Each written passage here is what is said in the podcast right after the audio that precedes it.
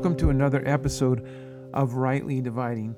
So, last time I talked about starting at square one, and in that um, podcast, I was trying to get us to go to the very essential, the very foundational, the base idea of our existence and why we're here, and comparing um, the idea that either we all came here by a chance accident and that there's no reason for us being here, or that we were created by a creator, God, and that therefore there is meaning and purpose to life. And I think that is so important. Um, the more I read and listen to people um, with their objections towards Christianity, I really think it's important because if you if you build on the fact that you do believe there's a God, then you have to deal with that. And you can't just say, I don't believe in God because I don't like God. That doesn't make sense. And that's what a lot of people do. They'll, they will dismiss God because they don't like God. Well, that is a very poor um, way of looking at the world and at things. You don't, because you don't like a person, you don't say, um, I don't believe in them. And so if you're going to argue against God based upon his character, that's foolish if you don't believe there's a God. I mean, why even bother? I mean, so either you're going to say there is no God and then don't worry about trying to say God's bad. I mean, why are you arguing that he's a bad God if there is no God? But if there is a God, then there is a discussion um, to that point. How do we understand God? Um, how do we deal with a God that is there and created us, and yet we don't understand Him? So that kind of leads me into my discussion for the day. And it's a personal one, um, a, one that contains a lot of emotions because uh, this past week I was at my in laws because my father in law, who had COPD and was in not real great health, had contracted COVID. He made it through COVID and um, the uh, pneumonia that was with it, and but they said it left scar tissues in his lung, and he was on heavy oxygen. They were going to bring him home and let him pass, and he ended up being home and a lot stronger than they thought. But this morning, um, February 14th, Valentine's Day 2021, he passed away. And of course, for my wife and my mother in law, it's very sad. It's sad for me too, but of, he wasn't my father, so it's not as deep as it is for a, a daughter, and then again for a wife who spent, I think, nearly 50 years married to him. And this always um, ponders in my mind. I think about these things. I lost my parents back in 2011, 2012. And I see this with so many people. And not just even with close friends. You there is a deep sense of loss when we lose somebody. And I think it's important for us to ask ourselves why. Why do we really feel a loss at the death of someone and you say it's obvious. They're they're missing. They're gone. Well that may seem obvious in a superficial way but really i think it's there's there's a deeper level that we have to think about that. Now of course um death is a part of reality whether there's a god or not a god. And i think if you, if you don't believe in god and you just believe in evolution then the natural response obviously is what you call that fight and flight. When we're presented with a danger, when we're threatened, either we want to fight or we want to flight, and that's for survival. And I would, and a Christian believes that too. But beyond that, um, you, I think the, I think there's a question there is why do we feel that there's a loss? Usually, we feel that there's a loss when there's an expectation of more instead of just well, it's over, it's done. That was just a passing thing. Um, you know, we have to answer that question. And I think that thousands of years ago, that question was answered um, in the Bible because the story of Adam and Eve is a story that uh, helps us understand our world in that way. And so God created a perfect place, a garden where these two humans were to live and to um, prosper and cause the garden to grow. But when they chose to do it their own way, um, God had to allow them to suffer some consequences for that. And in Genesis chapter 3 and verse 18, it says, Thorns and thistles shall it bring forth unto thee, and thou shalt eat the herb of the field. In the sweat of thy face thou shalt eat bread, till thou return unto the ground. For out of it thou wast taken, for dust thou art, and unto dust thou shalt return. And then in 22 it says, And the Lord said, Behold, man is become one of us to know good and evil. Now let it, lest he put forth his hand and take also of the tree of life and eat and live forever.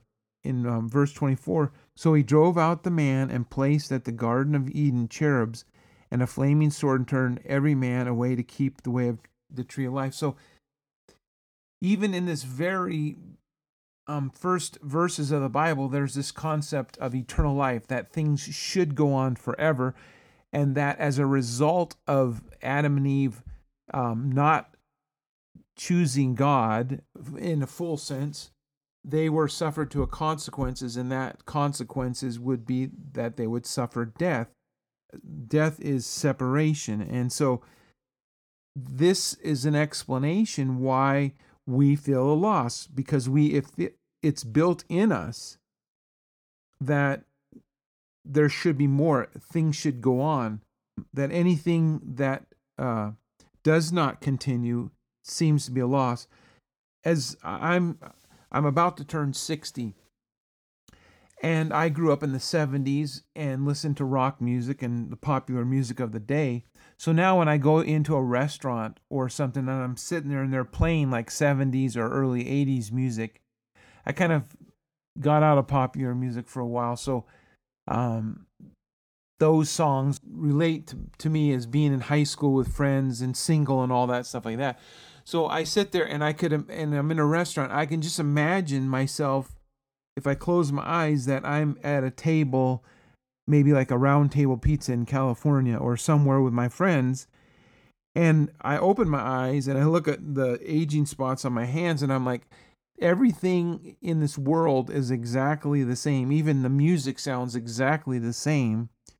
But I'm passing on, I'm moving on. And and it it bothers me. It's like I have all these memories. I, I have three daughters that are adults now, and I look back at pictures of them as little girls, and I just cherish those moments. And I think to myself, if death is the end, if there's nothing, what was the point of all this? And there feels like this huge loss. And I don't know, I'm trying to relate this. I hope it relates to you. I hope that you feel a loss. And I don't think, I mean, sometimes what we do is we just, because we know something, we just expect it that it is. But we ought to ask ourselves why it is, not just, well, that's just the way it is. And and that question keeps coming back to me in my own personal mind is why do I expect, why do I feel that there should be more to life, that life should go on and people should go on and relationships shouldn't be cut short? And the only explanation is because I think we were made for eternal life. We were made for life more than what we get out of this world. So that's just some thoughts that I hope that um, you can think about because, like I said, my father in law has passed away, and there's a lot of memories there, and there's a life there. And um, trying to cope with that, uh, I think that having this hope and this faith that there is more to life and that there is a just God who is there for us and will promise eternal life to those who want it, and that's important, to those who want it and who want it in the respect of how of being with God and doing things his way, which I believe is a good way. And um, so we have that hope. I know some people say, well, that's just a that is just a fairy tale that makes you feel good. And that that may be true, but here's here's a perspective I think that really needs to be thought clearly. If you are persuaded as an atheist or whatever that um, that is this wishful thinking, and that when it ends, it ends, and there is no purpose to this life. Well, then even trying to make purpose in our life uh, is kind of futile because ultimately um, it's meaningless in the end. And so why why even bother? I mean, why accumulate all these memories in this life and these precious times for them just to come to nothing? And so that you know that's your end. Don't don't um, deceive yourself. Don't believe in anything differently.